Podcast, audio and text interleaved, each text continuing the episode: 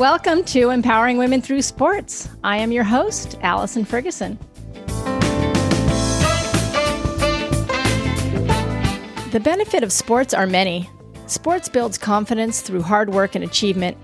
Sports teach us how to work together as a team, how to respond to adversity, and how sports help us prepare for success.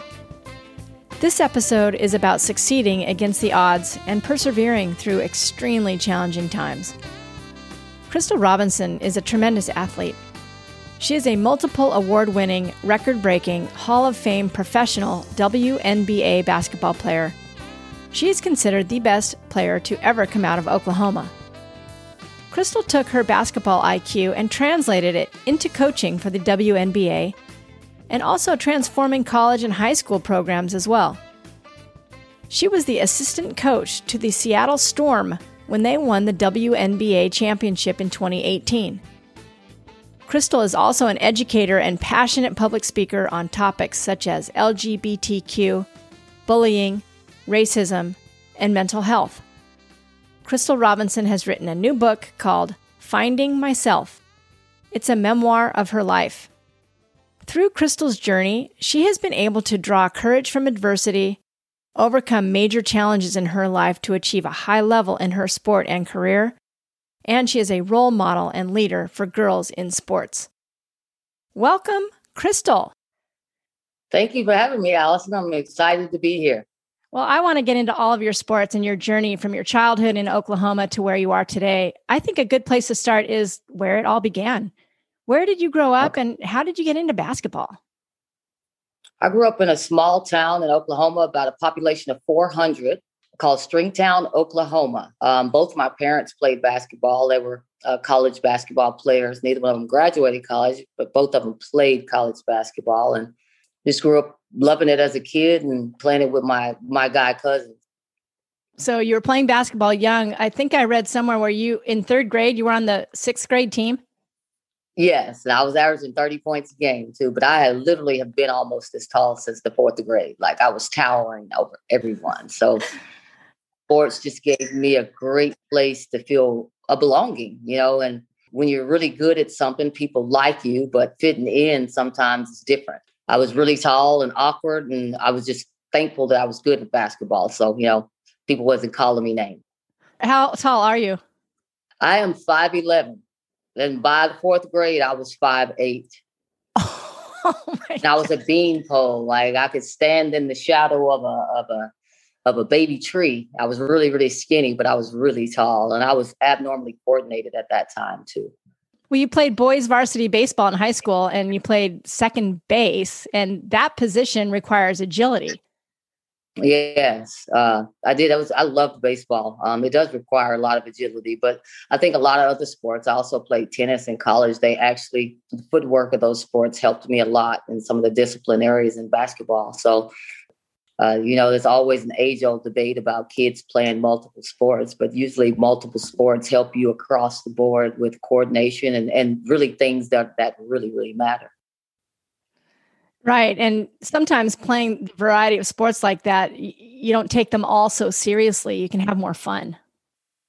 Yeah, you definitely can have more fun. And I think that, you know, at a younger age, it, it's about teaching kids the real the real things about sports, like what you your introduction, teamwork, what you get out of sports. I think that that foundation, if you lay that foundation early, then the other things take care of itself whenever you uh, when you get older. Like uh, when I when I say teamwork, I'm talking about at a young age you have to start teaching kids. I think everybody wants kids to feel one kind of way, but as you go through sports, there's a pecking order. There's going to be players that's going to get certain shots. There's going to be players that's not. Like you have to teach your kids how to, or I would say support how your kids relate and act in their athletic relationships. Because, and I say that because as a coach and a teacher, I've literally coached from third grade to to the pros.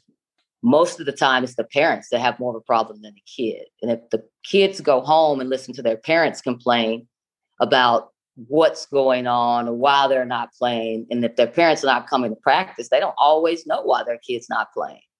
Um, so that's that's why I say that it can, it can be parents can either really aid kids in their ability to be team people or really hurt it. And and like you said, it carries over into life. When you get into a job or you're working for a business or an organization, you have a pecking order and you have a job to do. So you have to learn how to fit into that early and still be able to excel and accept your, I'm gonna use the word shine, accept your, you know, all of your credibility and your praises uh, amongst the team. That's not always able to do when the person next to you is getting more. So Right. Sometimes that can be either threatening or create jealousy. Yes. And that to me is where parents and coaches come in. That that's to me is where the whole life ain't fair comes in. That to me is uh, as a parent, I really can tell how serious my child is about that sport.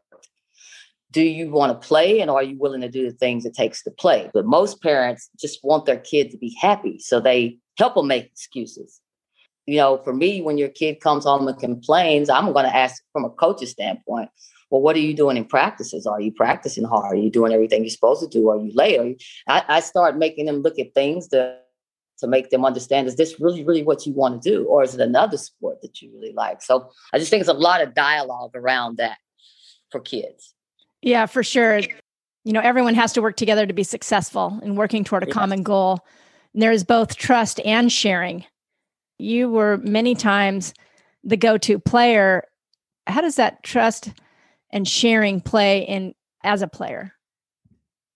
Well, I think really good leaders really understand that you're not going anywhere without everybody else. Like I can't, as a basketball player, I'm not beating anybody alone. My the way I took it, and I'll just tell you how I was in college in the pros. Um, in college, I uh, if we was going to win a game by 30, I would do everything I needed to win. And then I would, I wouldn't say I would coast. I would just let my teammates have their shine. I would let them have their opportunities to have 25 point games and get their, their name. And uh, to me, finding the, the way to lead your team is where it all boils down to. So when I had to score 65 points to win, nobody was saying Crystal was a ball hog. They just knew Crystal was doing everything in her power to keep everybody from feeling bad in the locker room you know, uh, different leaders take different stances. In New York, we had a very vocal leader, and Teresa Weatherspoon, is a Hall of Famer. So I led by example. I, I learned a lot from her. I never made a fuss. If I got yelled at, I took it on the chin and I just worked extremely hard and I led by example and I nurtured the younger players coming in and just tried to teach them how to be professionals and how to make it easier to work within a team. I read in like the Harvard Business Review that great leaders are confident, connected, committed, and courageous? Well, I, I, I do think that that is definitely the truth. Uh, great leaders are that, but great leaders are also empathetic and caring. Uh, if you really want someone to follow you, show them that you care about it. And then you can pretty much get them to follow you and, and be open to the things that you're trying to teach them. But um, just from being a coach, you can't just go into a new situation and start ordering people around. I think the first thing you have to do is earn people's respect. And then the leading will take care of itself. And, and especially if the people that you're leading know that you'll get in the trenches with them or you have been exactly where they've been. And uh, respect not only for your own teammates, but how about for your opponents? Absolutely. Uh, you know, in sports, there's always the whole trash talking factor um, you know, that edge that everybody looks at. And, you know, you, especially if you watch men's sports, I don't think LeBron James ever stops talking like on the court, but it's an edge. And it ain't some people are offended by it. Some people are going to kind of jaw back at him, but it's it's an edge I think that that you acquire at that point. Just thinking about you on the boys baseball team again, did you ever get, oh, you're good for a girl? Well, you ever get that? No, you were too tall. they didn't. No, I was good when I went in baseball at high school, no one could say that to me because when I went with my baseball team, we might play a double header or a triple header, and I'd be the only person that get a hit every game. Like I was, I outperformed the boys, led the team in slugging percentage and all those things. So they couldn't make girl comments because I would. If they made a girl comment, I you know then it would go from well, you can't even be a girl. Are you?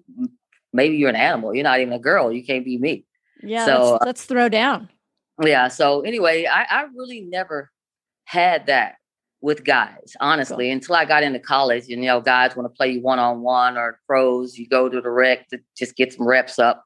So that's great. Well, I learned from your memoir the incredible challenges you faced at home and all kinds of life lessons. And were sports a release for you? Sports was definitely a release for me. I, I had all this anger and pin up energy that uh, I released. Uh, every time I stepped on the court, I took it out on the person that I was playing against, and and not in a bad way. Like, and I'm still this way to this day. If I'm going through something, I want to go and exercise. I need to put myself through as much sheer physical pain as possible. Like I'm going to exercise really, really, really hard, and that's what it was with basketball. I just went and played extremely hard, and when the game was over, I, those those feelings would be dissipated because I would just use all of that energy that I had against my opponent. Like so, um, I found a productive way to channel that energy, and everybody doesn't have that. Uh, you know, you read the book and some of the things that I went through. I, I just had channels that I, I channeled them through, and sports was was definitely a big one. In Crystal's memoir, Finding Myself, she talks about her struggles growing up poor, having two alcoholic parents, and feeling responsible for her siblings. She endured sexual abuse, struggled with finding her sexual identity, and depression. How do you get through all of this adversity? Crystal focused on her sports, worked her ass off in basketball and schoolwork, and was the first in her family to graduate and get a college degree. Crystal was also the first African American woman to be inducted into the Oklahoma Sports Hall of Fame. In college, you played for Southeastern Oklahoma State University and basically put them on the map for women's basketball. But uh, yeah, I actually went to Louisiana Tech. Yeah, I went to Louisiana Tech, and then I came back home after the first quarter, and uh, Southeast Oklahoma, everywhere I went, the athletic director and the coach was there. I don't care if I went to a restaurant, I went to store. It seemed like they were following me around and they kept trying to get me to visit. Literally, I went to one of their basketball games, seven people at the game. Seven. They had they had won three games in two years. When I left after my first year there, you had to be at the game two hours before the game if you wanted to get in because they got closed every night by the uh, fire chief they locked the doors every night. Because so many people wanted to come in and watch the game? Yeah. Mm-hmm. That must have felt good. Did that put a lot of pressure on you? Uh no, it was never pressure on me at basketball. Like I don't I never felt like basketball was pressure till money became involved. It was just fun. I had my friends and family there that got to come and watch me play and so it, it wasn't pressure. I, that that ain't what I would say. It was more excitement, you know, to have the opportunity to and, and not just basketball. I broke a lot of barriers. At that time in Oklahoma is the Bible Belt and it's predominantly white. And, you know, I was in a lot of white homes and that never would have saw black people. Um, to this, I'm the only black female ever inducted into the Oklahoma Sports Hall of Fame. So, you know, more so than basketball and the accomplishment, I've bridged some gaps, I feel like, with uh, who I am and, uh, and, and sports. Just, you know, it opens doors and teaches things and and gives lessons to people that that might not be open to it until they see this person dribbling a ball or they they find a way to look up to you. And then when a dialogue happens and you actually then you find out you might like that person to have more in common than you really think. That's awesome. Yeah um, the confidence that you drew from your sports was it was it derived from the sports or was it when you overcame challenges in life that gave you the confidence that then translated to the court? Well honestly to tell you the truth the challenges in my life me being successful was just a great facade. Like if i go out and achieve all these things and people looking at all these shiny objects i'm mvp of this i'm mvp of that nobody's asking questions or nobody notices the sadness in you. I think people that go through sadness and depression get really good at putting things up for people to pay attention to so they don't pay attention to the things that really bother you. Crystal broke barriers in her predominantly white Bible Belt community. She was a star player on the boys' high school baseball team. She was the best basketball player to ever come out of Oklahoma. She was a walk on to her college tennis team and played number one doubles and number two singles. Even still, she grappled with her sexual identity. The issues at home weighed heavily on her, and she struggled with depression. She even contemplated suicide. Crystal poured herself into her sports, and after a quarter at Louisiana Tech University, which is in the NCAA, she chose to transfer to Southeastern Oklahoma State University, which is in the NAIA, the smaller college sports association. She says she received a lot of flack over that decision. I could have went to any college in the country and I chose to go to an NAIA school. And it's so it's so funny. That's how my life has been. Like I don't take the road traveled by a lot. And very few people understand me. They don't understand me because I'm purpose driven. Like now, I've taken a year off basketball. Everybody thinks, oh my gosh, you're not in basketball. Uh, basketball is what I did, it's not who I am. I love it. It's given me so much. But uh, I, I think that's what people tend to forget and, and sometimes just don't see most people hear about the NCAA, right? Division One and all these other big schools, and they had the March Madness. It, you know, it shined a very bright light on the uh, NCAA and its blatant disregard for Title IX. Yeah. Mm-hmm. And remember, Title IX is the civil rights law passed in 1972. It prohibits uh-huh. sex based discrimination in any school or other education program that receives federal money. Do you have an inside scoop on this debacle? I mean, how has the NCAA, the governing body of college sports, been able to pretty much avoid the Title IX rules for nearly 50 years? Well, they haven't been avoiding the rules. Um, just, I'm telling you, they just really got caught. Uh, and put on on Front Street. Um, for years, we get we're second best. You know that. Um, they give the guys something, they give us fifteen thousand times less. It's just how it always has been. It's just really embarrassing when the governing body people want to talk about women's basketball or just women's sports in general. But I'm since I'm a basketball player, we're going to discuss basketball taking off and not getting a platform and not having enough fans if the governing body views it like that, how do you expect it to excel? So that was that was just an utter disgrace to me. Like, and you know, I, I saw uh, lots of tweets with people saying, "Hey, NCAA, if you don't care about the women, hey, we'll buy it, sell it to us. Like, y'all are making plenty of money to be treating these women like this." So, um, it, it was just a blatant drop of the ball for for women all over, not just women's basketball, but I think the NCAA being the governing body of all women's sports, you know, at the collegiate level, shame on them. And how do you uh, rectify the governing body besides the protest? And I wrote an open letter, Nell Fortner. I, I think lots of basketball people have and sports people have something to say about that. And I think that you see all these campaigns going on right now in the WNBA and in sports in general or women kind of finally getting fed up with it. And and then I can't talk about that without saying this. It's hard for me, you know, we, we keep trying to market to and we keep saying men don't support and men don't support. If you go to any NHL game, any NBA game, there's plenty of women in those those uh, facilities or those places. I don't understand why if we really want to close the gap those women are the are the key to me. They already like basketball. What's wrong with you buying a WNBA ticket? Even if you don't want to go to the game, buy the ticket, give it to a school. When it comes down to it, we have to stop giving the lip service of women supporting women and actually do it. You know, just like, you know, the WNBA has really done a, I want to say a great job of supporting. They were, we were very active in the elections. Uh, the WNBA has been supporting all kind of women's rights uh, and and different things. And it's just time that we start to. If, who spends more money in the world? Women.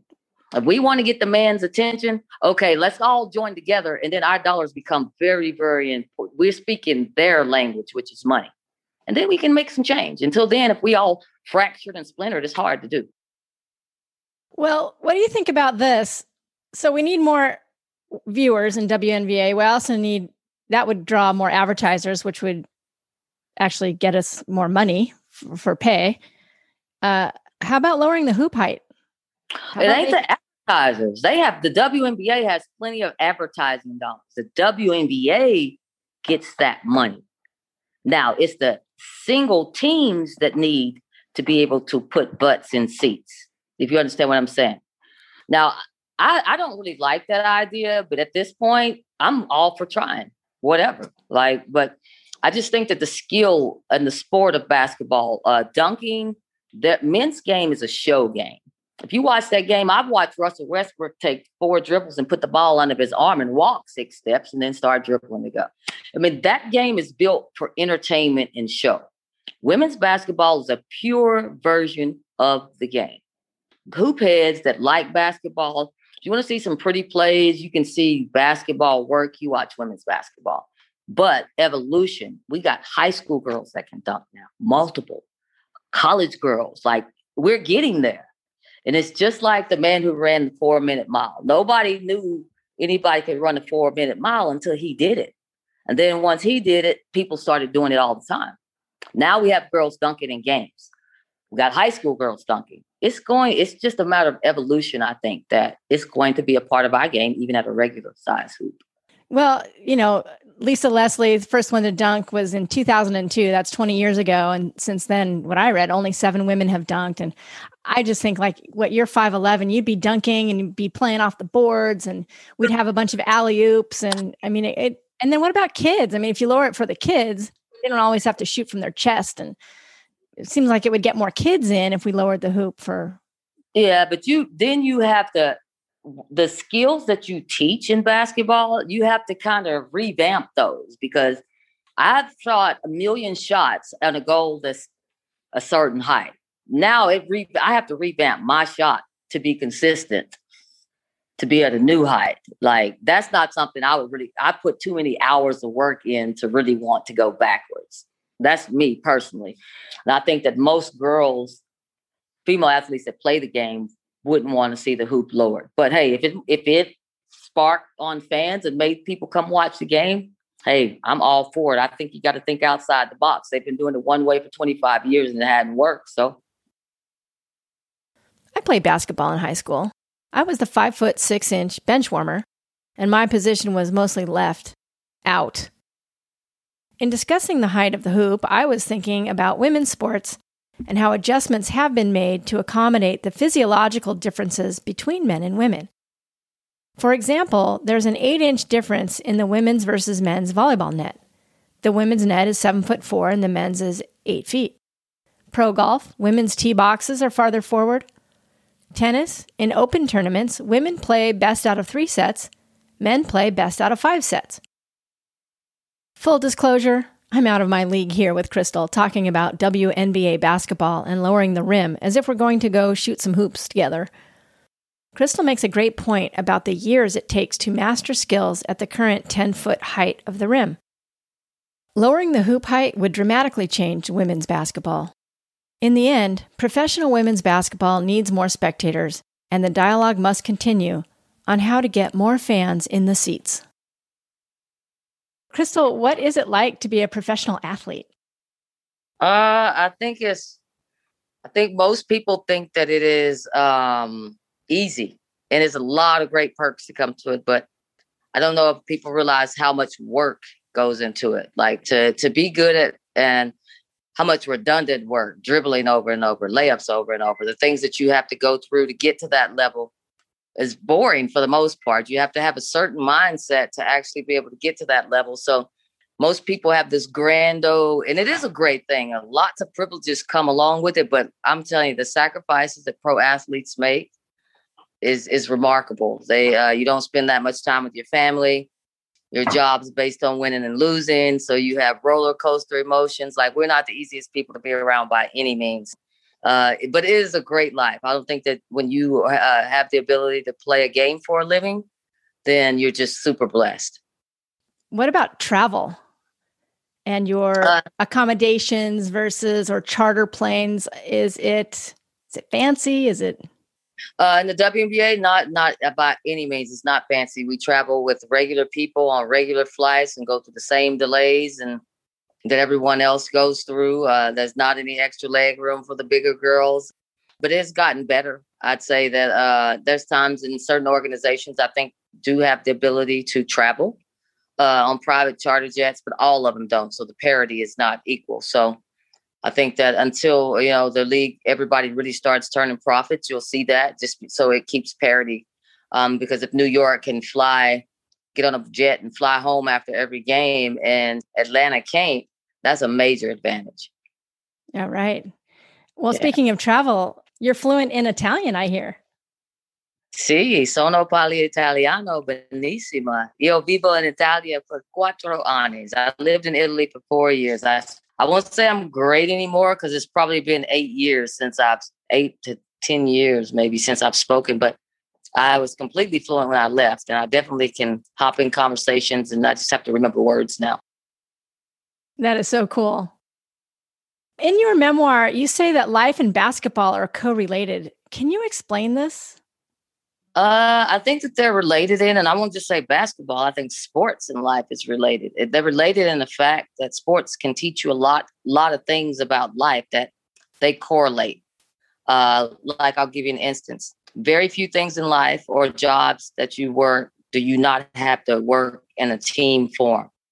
Even if you're a teacher, you have your individual classroom, but you work with a group of teachers. You have to be able to get along with other people.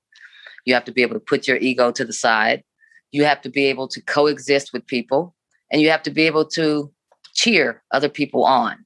So I think that those are the ways that it correlates to sports. And, and if I'm in the heat of a game, and to me, the game is the problem in life.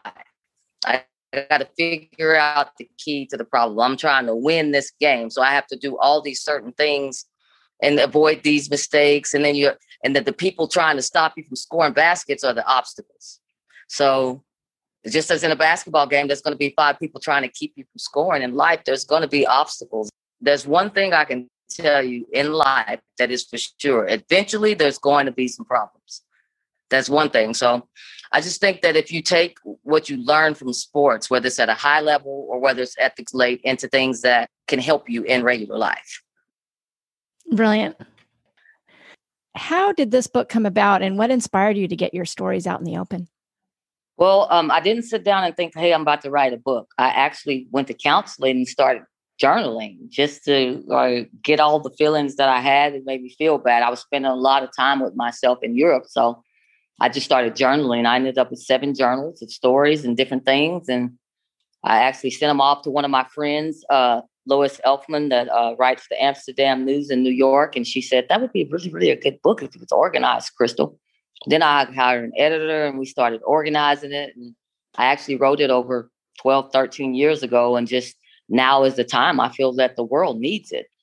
Uh, I'm just trying to tell people, you know, that uh, everybody has problems. You know, I don't care how rich you are, how poor you are. Perspective is everything, and uh, they can make you stronger if you allow them to. And I don't know anybody that's that's just became successful and didn't go through some failure. So learning to embrace it, recognize it, and learn from it is is is a key. And I think that I wrote that book, you know, just to show people, you know, you can be at the height of everything and achieve everything you ever wanted. That doesn't mean your life's going to be perfect. That doesn't mean you're not going to go through some things.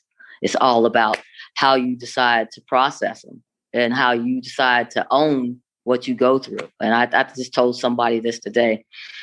Everything that I go through is mine. My problems, my my ups, my downs, my failures. I can't give anybody control over that because then they essentially control control my life. Uh, and and and I'm just proud of the good and the bad. Both of them build you in a in a certain way. And if you look for the good things and the bad, you can find things that keep you from going through those things again.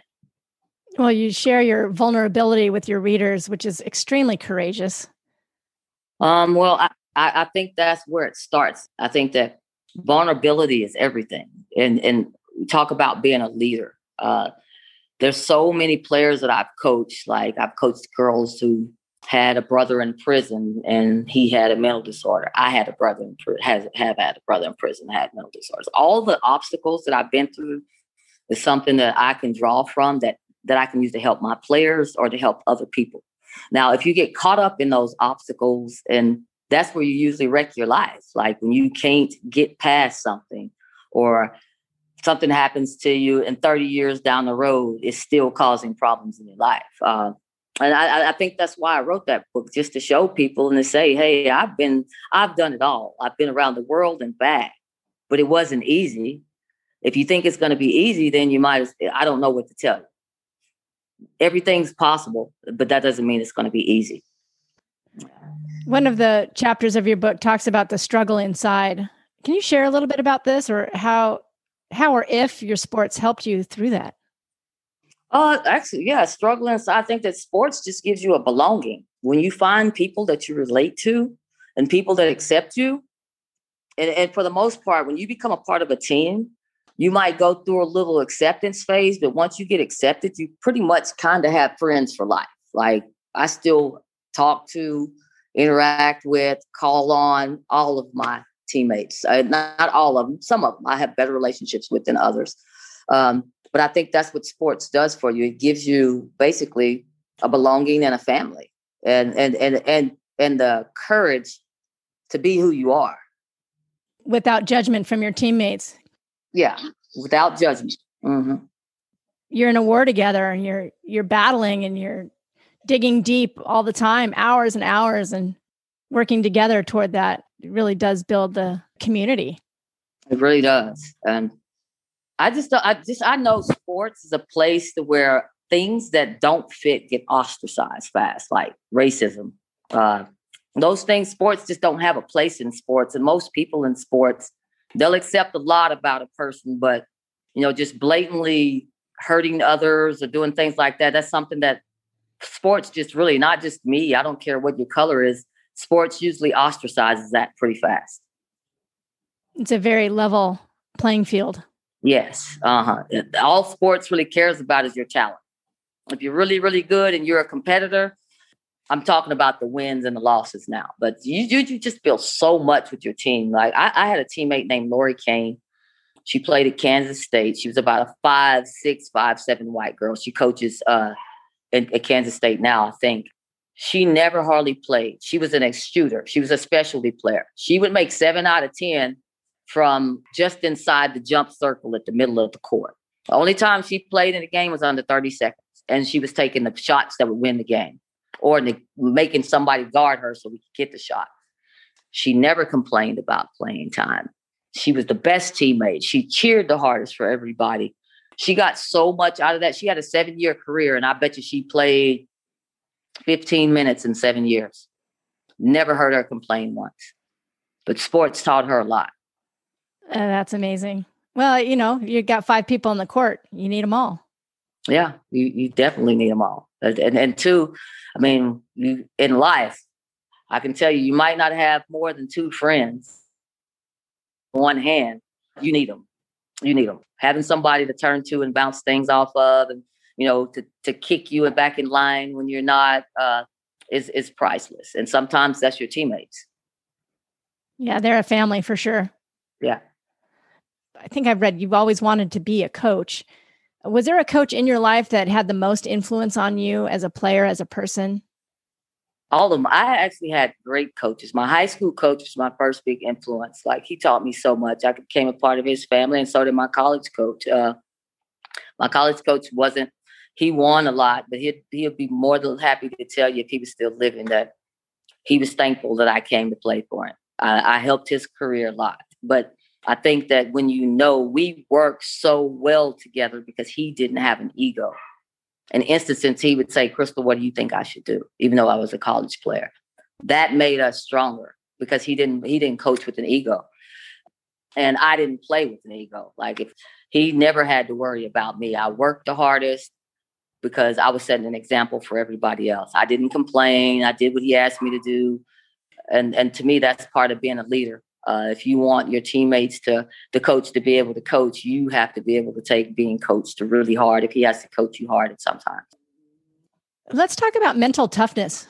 When there's a lot of pressure on a certain game, athletes at times can get tight or be tentative or not feel confident on a given day. And as a player, if you had negative thoughts coming into your brain, how do you maintain that emotional courage as a player?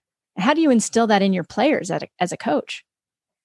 I think the way that I explain it to players is not me instilling it in them. It's me uh, really uh, padding their ego because uh, I think that uh, great players understand and, and know that the next shot's always coming. If you want to be good at this game, you have to understand you're going to fail and you're going to miss some shots. And I know players that that and it's mental toughness. If you're a shooter and you miss three shots and you stop shooting, you're not very mentally tough. The mental toughness of this game as a coach is hard to teach it. But what you can do is pat it on the back when it shows itself. What you can do is continue to show them what it is so they buy into it, so they see how it helps their game. You can build mental toughness, but it's not usually not in a good way. Like I can run you to death and make you throw up and make force you into those mental tough moments. And sometimes in sports, mental toughness is not how hard you can play, it's how fast you pick yourself up from failure. Great athletes that are really highly successful, like LeBron, them, they shake failure off. They have a bad game. They're they're not they're not focused on the bad game. They're ready for the next one, so they can put the bad game to rest. That's mental toughness to me. So those are teaching moments to me throughout film sessions. You're constantly working on mental toughness with your players and letting them know exactly what it is, so they buy into it for themselves. Fantastic. Well, I thought of you today when I was playing tennis tennis is so oh, mental. And there are so many strategy and momentum swings. Does tennis help your basketball IQ and vice versa? I won't say it helps your basketball IQ. What I think tennis helps is your footwork. It helps your mentality, though, the toughness of pulling yourself out of the shitter. Excuse me, I don't know if I can say that on this podcast, but pulling yourself out of the out of the depths, you know, because one thing about tennis is you get yourself in binds and you got to create strategies to get yourself out. And you can only do it one play at a time. You can't get too far ahead of yourself. You take it one play at a time. Uh, basketball, you say that you take it one play at a time, but it's so many moving parts and so many people, but it's just you and the spotlight's on you in tennis. And I think that tennis teaches you problem solving abilities. It, it teaches you how to be patient with yourself. It teaches you so many things that correlated to that helped me in basketball. So in tennis, if you get so mad at yourself that you can't play, you're never going to win. So you learn to temper yourself and you learn to be a problem solver first instead of a complainer. Because usually when something bad happens, the first thing you do is complain about it for like at least three days to a week. In tennis, if you do that, you're going to get kicked all over the court. You have to be a problem solver first. So I think that's what I learned the most in tennis and agree with me if you if you agree with me or not. How do you feel about that? Oh, absolutely. I yeah. think that tennis has so many different facets to it. Uh, you know, you have to know the score so that you know if you can go for something or if you can, you need to be on defense or if you need to push here. But hey, you don't want to push if you're down 540. You got to be solid, yeah. but you can't go balls out because you know you got to keep the ball in play so that you can set it up for the and that's life. That's how life is. You get all these opportunities and obstacles and you know, sometimes you want to go all in on them do i temper myself? Like that that's sports. Like that's why i said not just basketball sports in general. I don't care if it's soccer or tennis or basketball sports are just good for you. I think for kids to learn it starts to teach you that you're going to have to work with people. There's going to be problems you're going to have to learn how to solve those problems. That's great. Yeah, for sure. As I understand it too, that you're active with mentoring from youngsters to professional. And what are some ways you're working with the young female athletes? Oh, uh, well, I, I can honestly tell you lately, when once I get in the WNBA and you're coaching, there's lots of rules around how you can interact with college age kids or kids that high level kids that's going to go to the pros. Um, so I have been a teacher from kindergarten to high school. I had a training program for kids, a basketball training program. And, and that to me, that's what sports is so good for. I mean, kids that come from the same background as me, that relate to me, that see where I've gone, having the ability to to actually have hands-on ability to speak with them and to guide them. It's one thing to watch somebody do it. It's another thing for them to, to sit down and be able to tell you the pitfalls so you can don't go around them or you can jump over them. So that's what I think that uh, I do for kids and mentor. I think um, that's an important part of life to me. I, I don't think you we're put here to be takers. I think we're put here to be consumers of information and knowledge. That way, with that knowledge, you can help other people and things are something that we that we get from all of that. But i think society we go for things and then we help people second. So i'm just a little in reverse. Now that might leave me poorer than others but it leaves me very very fulfilled. And to me i don't really i'm not going to say that I, I love nice things just like everyone else but at some point uh, we can't take these things with us. I'm, I don't have a million pair of Jordans that I'm trying to show off, you know, to my friends just because I can and they're cool. It's a waste to me. Like that's something that I could be doing for someone else. So, well, you've just been an awesome mentor and a role model for female athletes from all ages. It's just great. Uh, do you have any recommendations that you might provide to other female athletes? Um, I think one of the things I think is something that I did really early that unconsciously, I don't know, is just me evaluating things. I surrounded myself with people I wanted to be like and mentors. So business people, most of my friends are probably 70 years or older because those are the people who I value. That's where I learn the most from.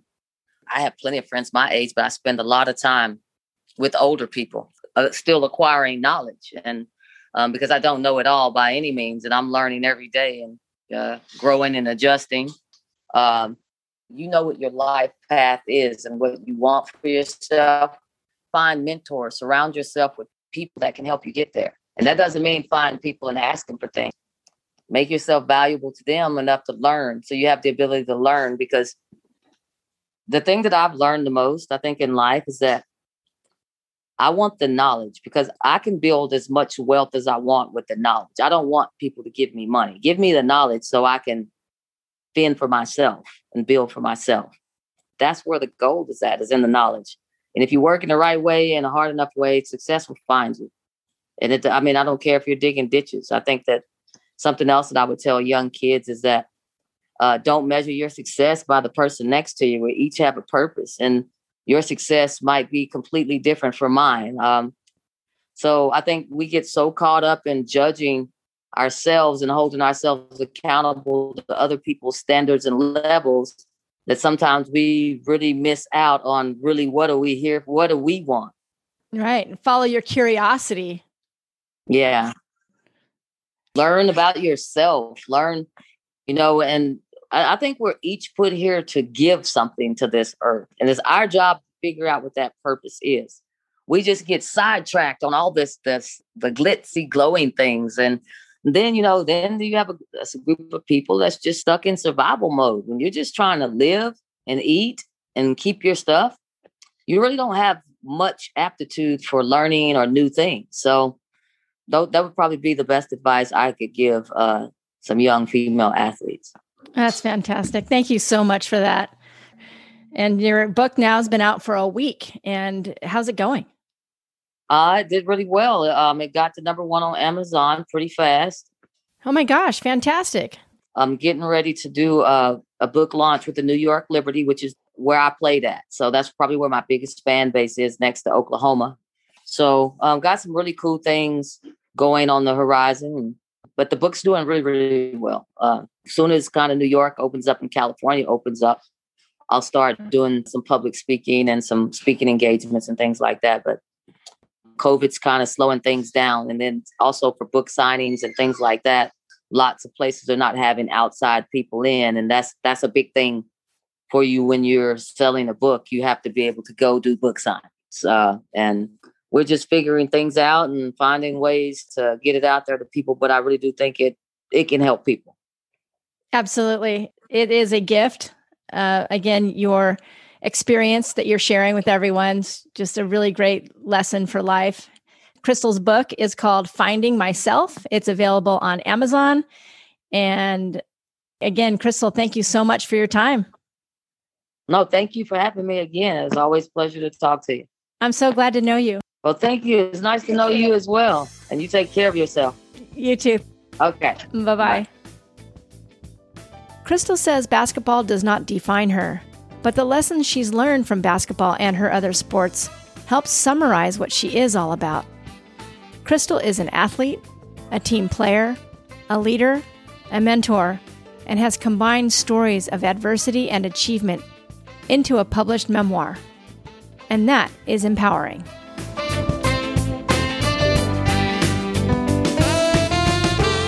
Music for this podcast is created and produced by Gary Ferguson. Creative consultants Tony Ferguson and Quinn Ferguson. You can find a library of episodes and other information on the web at empoweringwomenthroughsports.com.